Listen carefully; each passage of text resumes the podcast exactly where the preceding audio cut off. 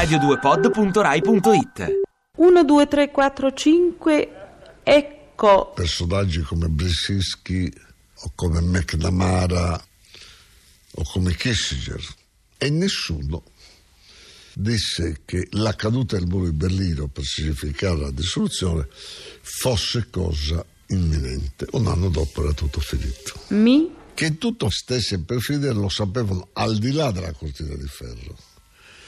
Quando un nunzio apostolico itinerante andò per spiegare la Ostpolitik del Vaticano all'allora arcivescovo di Cracovia, Carlo Votigua, questo lo stette ad ascoltare, poi quando andò via si rivolse ai suoi collaboratori e disse non hanno capito niente, credono che il comunismo duri ancora chissà quando, mentre fra due o tre anni qui è tutto finito. Sì? La Ostpolitik dei tempi di Paolo VI era basata sulla tesi che il comunismo non si sarebbe esaurito né nel breve né nel medio né nel lungo periodo. Qui? È come i barbari.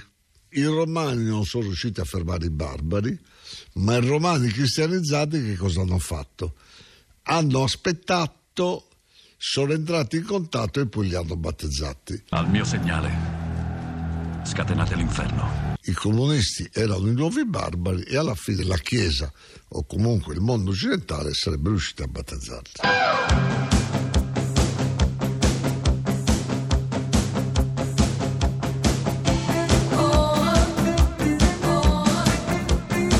Pezzi da 90.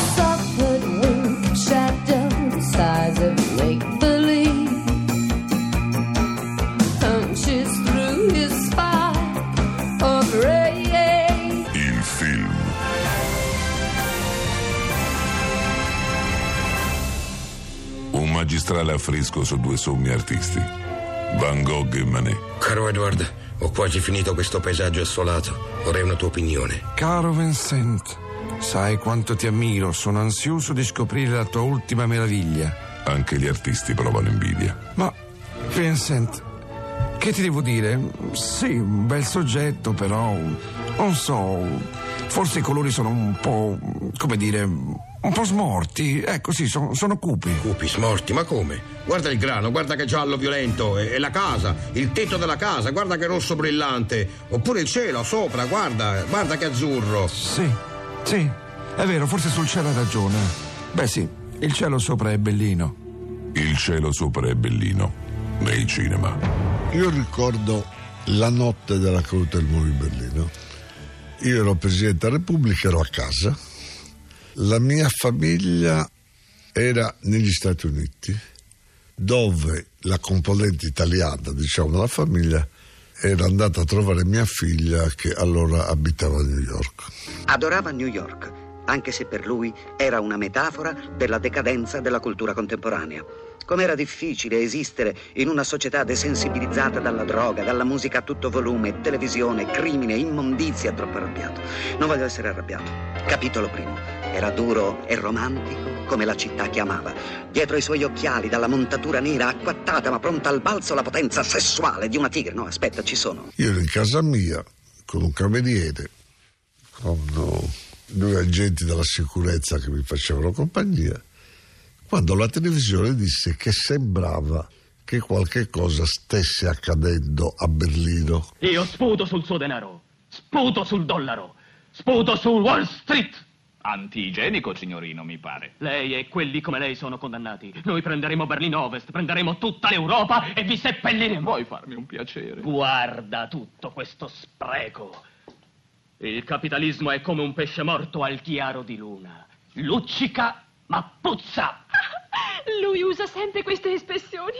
Parlagli di Coca-Cola e di colonialismo. Allora chiamai il centro situazione del Quirinale. Capo pattuglia a Corvo. Rispondimi, Johnny. C'era, credo ci sia ancora adesso sottoterra, un centro, un cavoso, un centro comunicazione. Capo pattuglia chiama squadra B. Rambo, Messner, Ortega, Coletta. E non sapevano nulla. Chiamai il ministro degli esteri, non sapevano nulla. Jorgensen, Danforth, Berry, Krakauer, Confermare. Chiamai la sala situazione dello Stato Maggiore di Difesa e non sapevo nulla. Rispondimi, Johnny. Se ne sono andati tutti, signore. Allora chiamai per telefono il nostro ambasciatore presso la Repubblica Democratica Tedesca, DDR, e perché noi avevamo riconosciuto dopo la Germania che si chiamava Indelicato, una costessima persona. Lo chiamai sul telefono ordinario e lui mi disse: Guardi, c'è qualche cosa che si muove. Ho mandato il mio ministro consigliere e anche il mio addetto militare verso il muro a vedere cosa sta succedendo.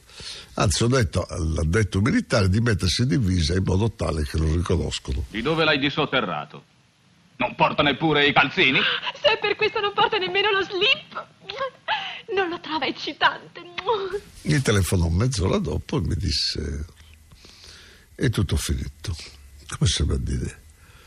Tutto finito. È tutto finito perché un quarto d'ora fa, in una conferenza stampa, il sottosegretario alla sicurezza ha detto che da quel momento si sarebbe potuti andare a venire dal muro e un quarto d'ora fa sia i tedeschi, i berlinesi orientali, sia i berlinesi occidentali si sono riversati sul muro, l'hanno rovesciato, o l'hanno, alcuni l'hanno proprio demolito, grande festa, e la polizia sorridente, i famosi folk poliziste, i sorridenti stavano a guardare e non come avevano sempre fatto, lo sparavano. Maragia, Maragia, è arrivato il Maragia. È arrivato sul pallone con il botto del cannone. È arrivato su tre ruote con la gotta sulle gote. È arrivato in aerostato coi forzuti del Caucaso. Sul Mercedes cabinato. È arrivato il Maragia. Monopolo e il ciclofono vai a rivista il Maragia. S'alza l'asta del ginnasta quando passa il Maragia. Si sollevano i manubri dei sollevatori bulgari. Si spara all'uomo cannone quando passa il faraone. Apre il mazzo anche il pavone se lo chiede il Maragia. Adesso ragazzi, vediamo un po' che cosa vi ricordate ancora.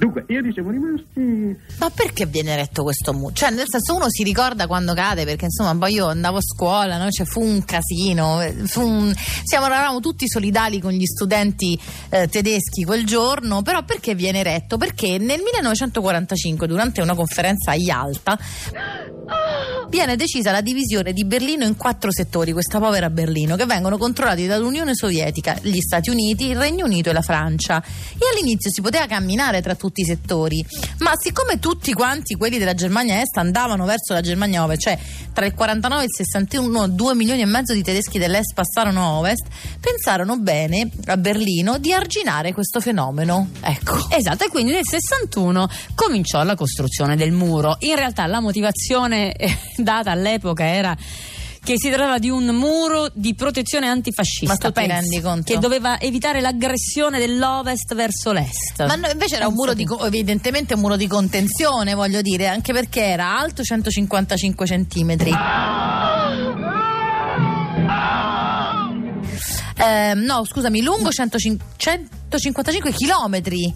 Esatto, alto 3 metri e mezzo, largo un metro e mezzo e eh, non, non finì lì perché nel corso degli anni venne continuamente migliorato, cioè si arrivò addirittura alla costruzione di un secondo muro parallelamente al primo per rendere vani i tentativi di fuga. Infatti c'era questa sorta di terra di nessuno no? tra, le, tra le due muraglie praticamente. È proprio questo che ho trovato inquietante, Silvestro. Storicamente è assodato che come vero baluardo la muraglia non aveva senso.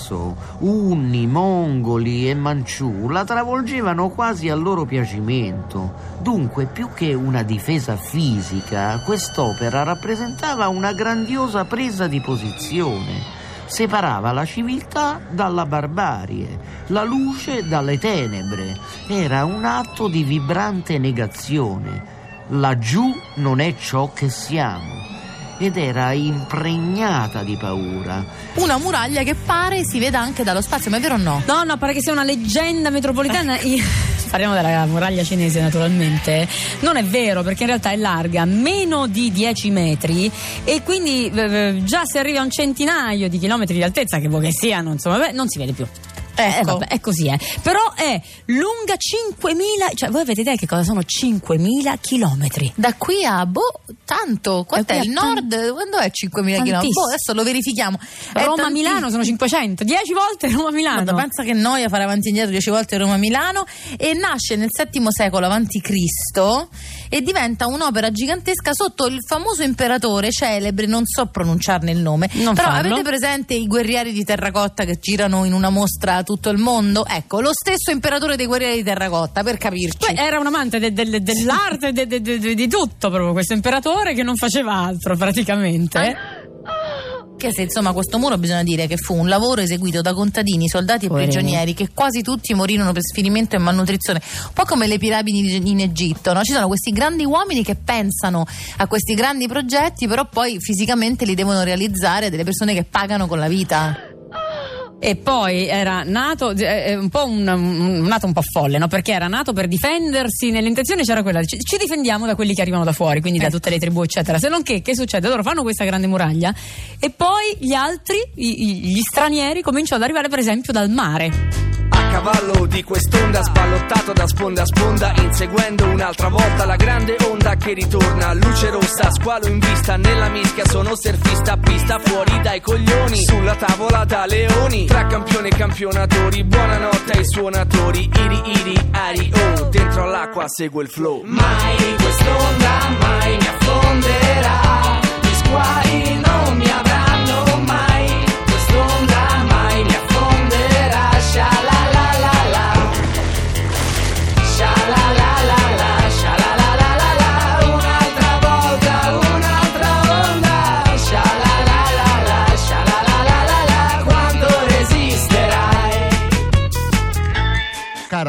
Mm. tu sei stata una rider? Eh, insomma, Ma sì, abbastanza, diciamo di sì. ecco. Eh, Che hai fatto? noi facevamo, io facevo l'istituto d'arte e Mhm. insieme ai miei compagni di scuola facevamo i disegni sui muri come in tutte le scuole, in tutti i bagni di scuole del mondo. Sì, sì. Venivano fatti organi genitali, Eh, certo. fondosfiera. Però chiaramente noi avevamo un- una marcia in più, Sì. perché essendo l'istituto d'arte erano vabbè, lezioni eh, di erano nudi- Li, nudi faceva- artistici. li facevate bene, ecco. Sì. Sì, molto bene. Devo dire che ce n'era uno sulla colonna dell'atrio che ancora me lo ricordo, era perfetto. Io volevo cominciare questa breve rassegna eh, con una scritta trovata all'ingresso di un giardino pubblico, sopra una cabina elettrica.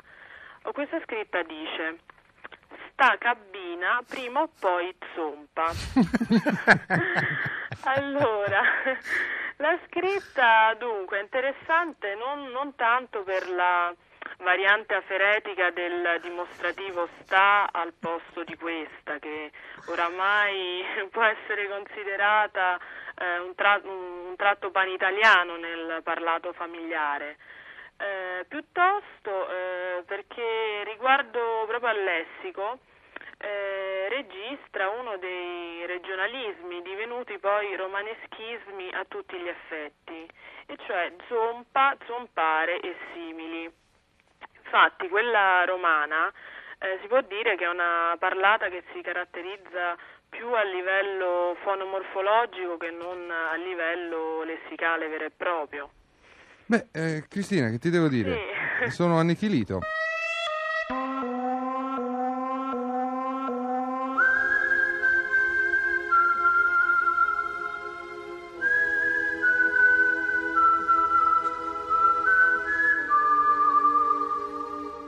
Da lì. È cominciato Ungheria, Cecoslovacchia, Polonia, è venuto giù a pezzi finché arrivò la famosa vigilia di Natale.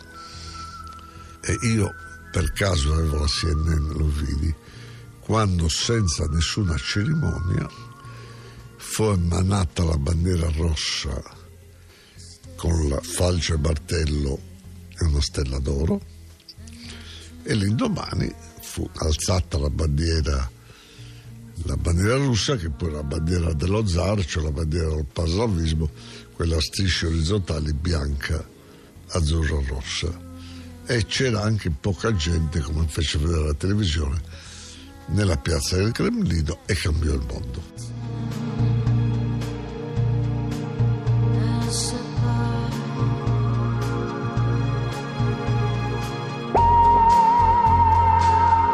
Pezzi da 90. Pezzi da 90.rai.it